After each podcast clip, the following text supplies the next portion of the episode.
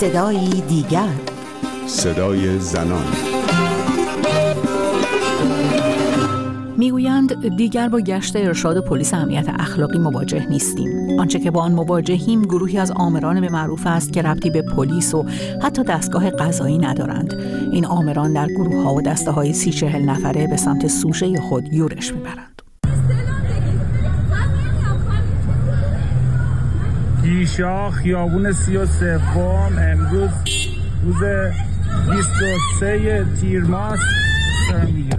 این صدای جیغ کشیدن زنی است در برابر حمله زنی دیگر که به زور می‌خواهد او را به سوی اتومبیلی بکشاند. تلاشی که نمی‌دانیم به چه سرانجامی می‌رسد. اما باقی بگیر و ببندها این گونه بی سرانجام نبوده است. در یک پرونده زنی به جرم عدم رعایت حجاب موقع رانندگی و تحت عنوان مجازات تکمیلی به شستن میت به مدت یک ماه در قصالخانه تهران محکوم شد.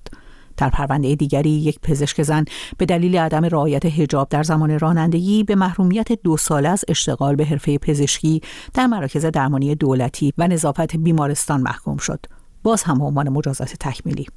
در پرونده دیگر یک هنرپیشه زن به دلیل بیهجابی به عنوان مجازات تکمیلی محکوم شد به اینکه با مراجعه به مراکز رسمی روانشناسی نسبت به درمان بیماری شخصیت ضد اجتماعی اقدام و گواهی سلامت خود را در پایان دوره درمان ارائه کند.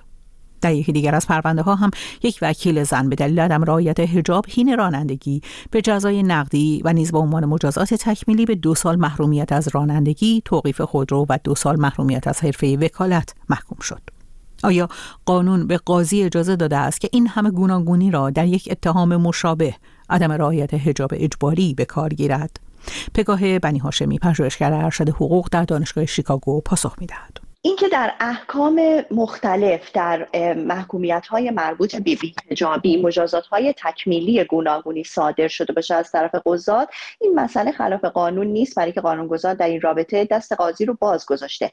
اما مسئله که اینجا می‌تونیم سوال بکنیم این هستش که این مجازات های تکمیلی آیا به جهت بازپروری محکومین صادر شده صادر شده یا به عنوان تحقیر محکومین و تحقیر مشاقلی که از به زعم قضات ممکنه مشاغل پستی محسوب بشن. نکته که الان در احکام مربوط به بیهجابی واکنش افکار عمومی رو برانگیخته نوع نگاهی هستش که حکومت نسبت به این مسئله داره. در جایی هستیم در نقطه از تاریخ به سر می‌بریم که در هشت نه ماه گذشته بسیاری از زنان از قشر محجبه و غیر محجبه تلاش کردن که مسئله حق پوشش زنان رو نشون بدن و به رسمیت بشناسن. به این جهت میگم حتی زنان محجبه که بسیاری بیانیه دادن و صحبت از این کردن که در واقع سختگیری هایی که و برخورد هایی که حکومت می‌کنه حتی به نوعی بی احترامی هستش به زنانی که اعتقاد به حجاب دارن.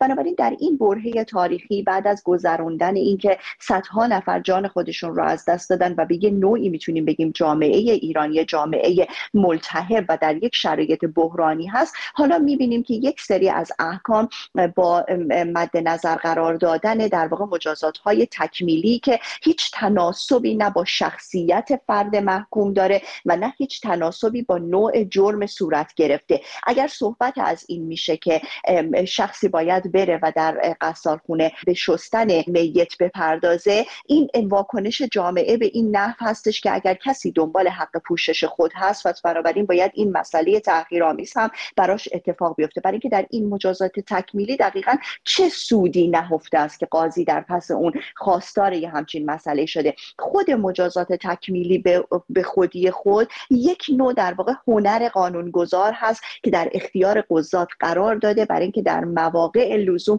به جای استفاده از مجازات های اصلی که می‌تونه مثلا مجازات های مالی باشه یا مجازات حبس باشه یا شلاق باشه یا حتی سختتر از اون تبعید و اعدام باشه دست به صادر کردن مجازات های تکمیلی بزنه به جهت بازپروری و برگردوندن فرصت دوباره دادن به یک فرد محکوم در این رابطه است. به طور مثال اگر کسی به هر دلیلی مثلا در محیط دانشگاهی یا در محیط مدرسه به هر دلیلی یه اهانت هایی می‌کنه یا یک سرپیچی هایی می‌کنه در یک مجازات تکمیلی قاضی می‌تونه توصیه بکنه که این فرد زمان بیشتری رو در واقع در میان مسائل فرهنگی و محیط های فرهنگی آموزشی بگذرونه برای اینکه این رابطه در واقع آشتی دادن فرد با اون جرم صورت گرفته بهتر صورت بگیره. اما در مورد خاص مسئله بیهجابی به طور مشخص می‌تونیم بگیم که به نوعی به نظر می‌رسه که این احکام در صدد تحقیر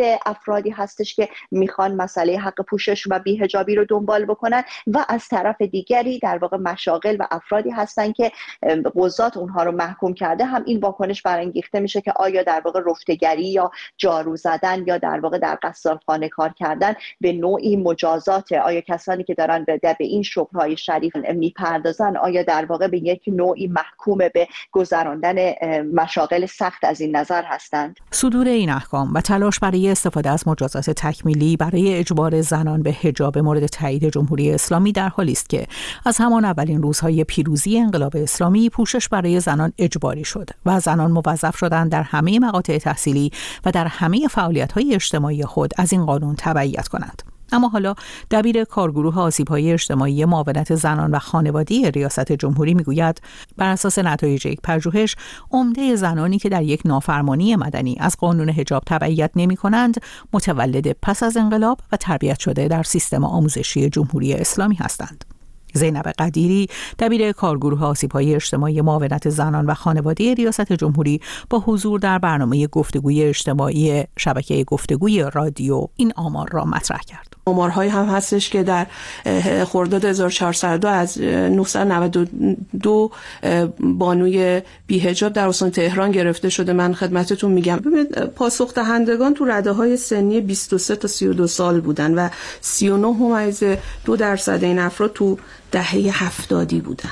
گروه سنی که حالا تقسیم بندی شد از گروه سنی 33 تا 42 سال دهه 60 ها برابر 30 درصد 30 ممیز 7 درصد بودن. گروه سنی 18 تا 22 سال دهه 80 ها برابر 19 ممیز 9 درصد بودن و گروه سنی 43 تا 52 سال دهه 50 برابر 9 ممیز 4 درصد بودن. و گروه سنی 53 تا 62 سال دهه 40 ها برابر 8 درصد رتبه بندی شدن. جمهوری اسلامی در کنار تلاش برای تسلط بر زنان از طریق اجبار به حجاب از همه ابزارهای خود برای خانه نشاندن زنان و ترغیب آنان به فرزندآوری استفاده کرده است. تلاشی برای انقیاد هرچه بیشتر زنان. اما بر اساس آمارهایی که زینب قدیری از مقامات دولت ابراهیم رئیسی اعلام می کند حتی زنان خانهدار هم تحت سلطه جمهوری اسلامی در نیامدهاند و درصد زیادی از زنانی که بدون حجاب اجباری در خیابانها حاضر می شوند دیپلماند و خانهدار زینب قدیری. تحصیلات این افراد در پیمایش انگیزه شناسی به عنوان بیهجاب خورده 1402 چند بوده. بیشترین درصد پاسخگویی در این افراد 37 دو درصد مدرک دیپلم داشتن و تحصیلات کارشناسی 32 از یک درصد بوده و فوق دیپلمشون 18 از یک درصد و کارشناس ارشد 9 از 4 و دکترا یک از 8 درصد و زیر دیپلم یک ممیز 4 درصد بودن. شغل این افراد 24 ممیز 9 درصد زنان خانه‌دار بودن و دانشجویانشون 25 ممیز یک و شاغلین آزاد 19 ممیز 3 کارمندان 14 ممیز 3 بیکارها 4 ممیز یک معلمان یک درصد اساتید 8 دهم درصد پشت کنکوریا 4 دهم درصد و بازنشسته ها یک دهم درصد بودن و وضعیت تأهل 46 ممیز 6 درصد این افراد که بیهجاب بودن مجرد بودن. و 42 ممیز 8 درصد متأهل بودن و 8 ممیز 7 درصد طلاق گرفته و یک ممیز 9 درصد همسرشون فوت شده بود. شاید انتشار آماری از این دست سبب شده تا فرد یا افرادی نهاد یا نهادهایی ویدئوهایی را در شبکه های اجتماعی منتشر کنند که در آن رسما زنان را به تجاوز تهدید کنند. در این ویدئو که در آن تصویر زنانه بدون حجاب به نمایش گذاشته می شود اتفاقا صدای مردی که تهدید می کند تغییر کرده تا هویتش آشکار نشود.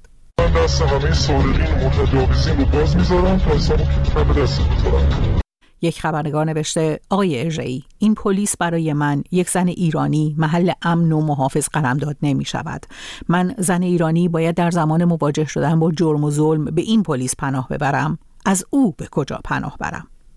و یک وکیل در توییتر نوشته حالا یعنی دست متجاوزین بسته است چند تا پرونده و کیس تجاوز مثال بزنم که به خاطر قواعد سختگیرانه قانون و حکم سنگینی که در صورت اثبات داره و عدم حمایت قانونگذار و دستگاه قضایی و عدم آموزش پلیس و پزشکی قانونی و هزار عامل دیگه هیچ وقت اثبات نشده و متجاوزین کاملا آزادانه زندگی می کنند. به پایان برنامه این هفته صدای دیگر رسیدیم من روی کریمی مرج از این